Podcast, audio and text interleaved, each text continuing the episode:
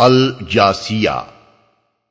نام، آیت اٹھائیس کے فقرے و ترا کل امتن جاسیہ سے ماخوذ ہے۔ مطلب یہ ہے کہ وہ سورہ جس میں لفظ جاسیہ آیا ہے۔ زمانہ نزول۔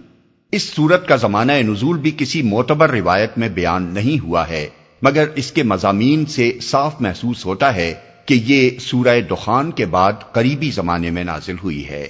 دونوں صورتوں کے مضامین میں ایسی مشابہت ہے جس سے یہ دونوں تمام نظر آتی ہیں۔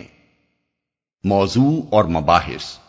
اس کا موضوع توحید و آخرت کے متعلق، کفار مکہ کے شبہات و اعتراضات کا جواب دینا اور اس رویے پر ان کو متنبع کرنا ہے جو انہوں نے قرآن کی دعوت کے مقابلے میں اختیار کر رکھا تھا۔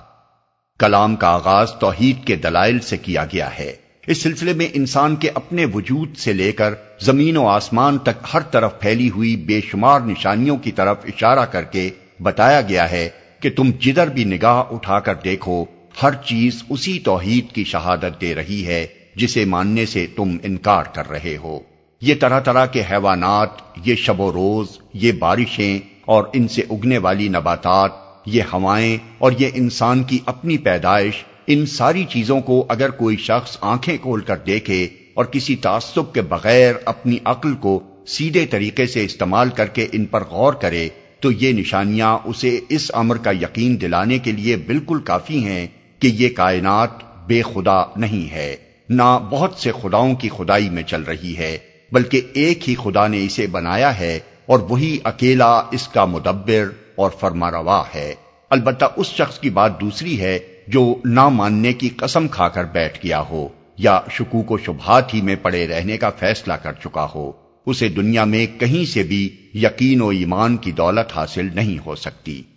آگے چل کر دوسرے رکوع کی ابتدا میں پھر فرمایا گیا ہے کہ انسان اس دنیا میں جتنی چیزوں سے کام لے رہا ہے اور جو بے حد و حساب اشیاء اور قوتیں اس کائنات میں اس کے مفاد کی خدمت کر رہی ہیں، وہ آپ سے آپ کہیں سے نہیں آ گئی ہیں۔ نہ دیویوں اور دیوتاؤں نے انہیں فراہم کیا ہے، بلکہ وہ ایک ہی خدا ہے، جس نے یہ سب کچھ اپنے پاس سے اس کو بخشا اور اس کے لیے مسخر کر دیا ہے۔ کوئی شخص صحیح غور و فکر سے کام لے تو اس کی اپنی عقل ہی پکار اٹھے گی کہ وہی خدا انسان کا محسن ہے اور اسی کا یہ حق ہے کہ انسان اس کا شکر گزار ہو۔ اس کے بعد کفار مکہ کو اس ہٹ دھرمی استقبار استحضا اور اسرار الکفر پر سخت ملامت کی گئی ہے، جس سے وہ قرآن کی دعوت کا مقابلہ کر رہے تھے۔ اور انہیں خبردار کیا گیا ہے کہ یہ قرآن وہی نعمت لے کر آیا ہے جو پہلے بنی اسرائیل کو دی گئی تھی، جس کی بدولت وہ تمام اقوام عالم پر فضیلت کے مستحق ہوئے تھے۔ انہوں نے جب اس نعمت کی ناقدری کی اور دین میں اختلاف کر کے اسے کھو دیا، تو اب یہ دولت تمہارے ہاں بھیجی گئی ہے۔ یہ ایک ایسا ہدایت نامہ ہے جو دین کی صاف شاہراہ انسان کو دکھاتا ہے۔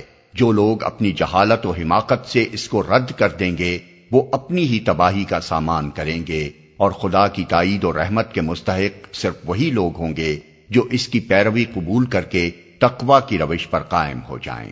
اسی سلسلے میں رسول اللہ صلی اللہ علیہ وسلم کے متابعین کو ہدایت کی گئی ہے کہ یہ خدا سے بے خوف لوگ تمہارے ساتھ جو بےحودگیاں کر رہے ہیں ان پر درگزر اور تحمل سے کام لو۔ تم صبر کرو گے تو خدا خود ان سے نمٹے گا اور تمہیں اس صبر کا اجر عطا فرمائے گا۔ پھر عقیدہ آخرت کے متعلق کفار کے جاہلانہ خیالات پر کلام کیا گیا ہے۔ وہ کہتے تھے کہ زندگی بس اسی دنیا کی زندگی ہے، اس کے بعد کوئی دوسری زندگی نہیں ہے۔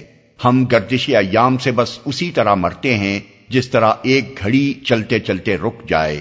موت کے بعد کوئی روح باقی نہیں رہتی جسے قبض کیا جاتا ہو اور پھر کسی وقت دوبارہ لا کر انسانی جسم میں پھونک دیا جائے۔ اس چیز کا اگر تمہیں دعویٰ ہے تو ہمارے مرے ہوئے آبا و اجداد کو زندہ کر کے دکھاؤ۔ اس کے جواب میں اللہ تعالیٰ نے پے در پے چند دلائل ارشاد فرمائے ہیں۔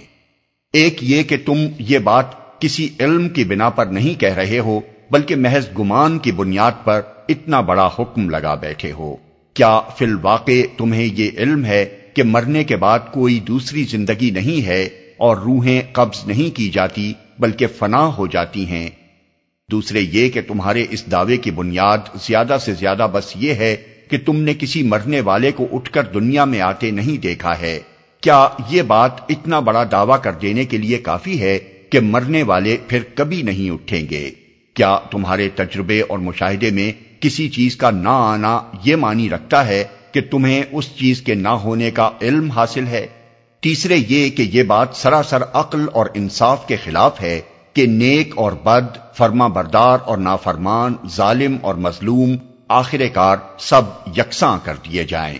کسی بھلائی کا کوئی اچھا نتیجہ اور کسی برائی کا کوئی برا نتیجہ نہ نکلے۔ نہ کسی مظلوم کی داد رسی ہو اور نہ کوئی ظالم اپنے کیے کی سزا پائے۔ بلکہ سب ایک ہی انجام سے دو چار ہوں۔ خدا کی اس کائنات کے متعلق جس نے یہ تصور قائم کیا ہے، اس نے بڑا ہی غلط تصور قائم کیا ہے۔ اس تصور کو ظالم اور بدکار لوگ تو اس لیے اختیار کرتے ہیں کہ وہ اپنے افعال کا برا نتیجہ نہیں دیکھنا چاہتے۔ لیکن خدا کی یہ خدائی اندھیر نگری نہیں ہے، بلکہ یہ ایک برحق نظام ہے جس میں نیک و بد کو بالآخر یکساں کر دینے کا ظلم ہرگز نہیں ہو سکتا۔ چوتھے یہ کہ یہ انکار آخرت کا عقیدہ اخلاق کے لیے سخت تباہ کن ہے۔ اس کو اختیار وہی لوگ کرتے ہیں جو اپنے نفس کے بندے بنے ہوئے ہیں اور اس لیے کرتے ہیں کہ انہیں بندگی نفس کی کھلی چھوٹ مل جائے۔ پھر جب وہ اس عقیدے کو اختیار کر لیتے ہیں تو یہ انہیں گمراہ سے گمراہ تک کرتا چلا جاتا ہے۔ یہاں تک کہ ان کی اخلاقی حص بالکل مردہ ہو جاتی ہے۔ اور ہدایت کے تمام دروازے ان کے لیے بند ہو جاتے ہیں۔ یہ دلائل دینے کے بعد اللہ تعالیٰ پورے زور کے ساتھ فرماتا ہے کہ جس طرح تم آپ سے آپ زندہ نہیں ہو گئے، بلکہ ہمارے زندہ کرنے سے زندہ ہوئے ہو، اسی طرح تم آپ سے آپ نہیں مر جاتے، بلکہ ہمارے موت دینے سے مرتے ہو۔ اور ایک وقت یقیناً ایسا آنا ہے جب تم سب بیک وقت جمع کیے جاؤ گے۔ اس بات کو اگر آج تم اپنی جہالت و نادانی سے نہیں مانتے تو نہ مانو۔ جب وہ وقت آ جائے گا تو تم خود اپنی آنکھوں سے دیکھ لو گے کہ اپنے خدا کے حضور پیش ہو اور تمہارا پورا نامہ اعمال بے کم و کاست تیار ہے جو تمہارے ایک ایک کرتوت کی شہادت دے رہا ہے۔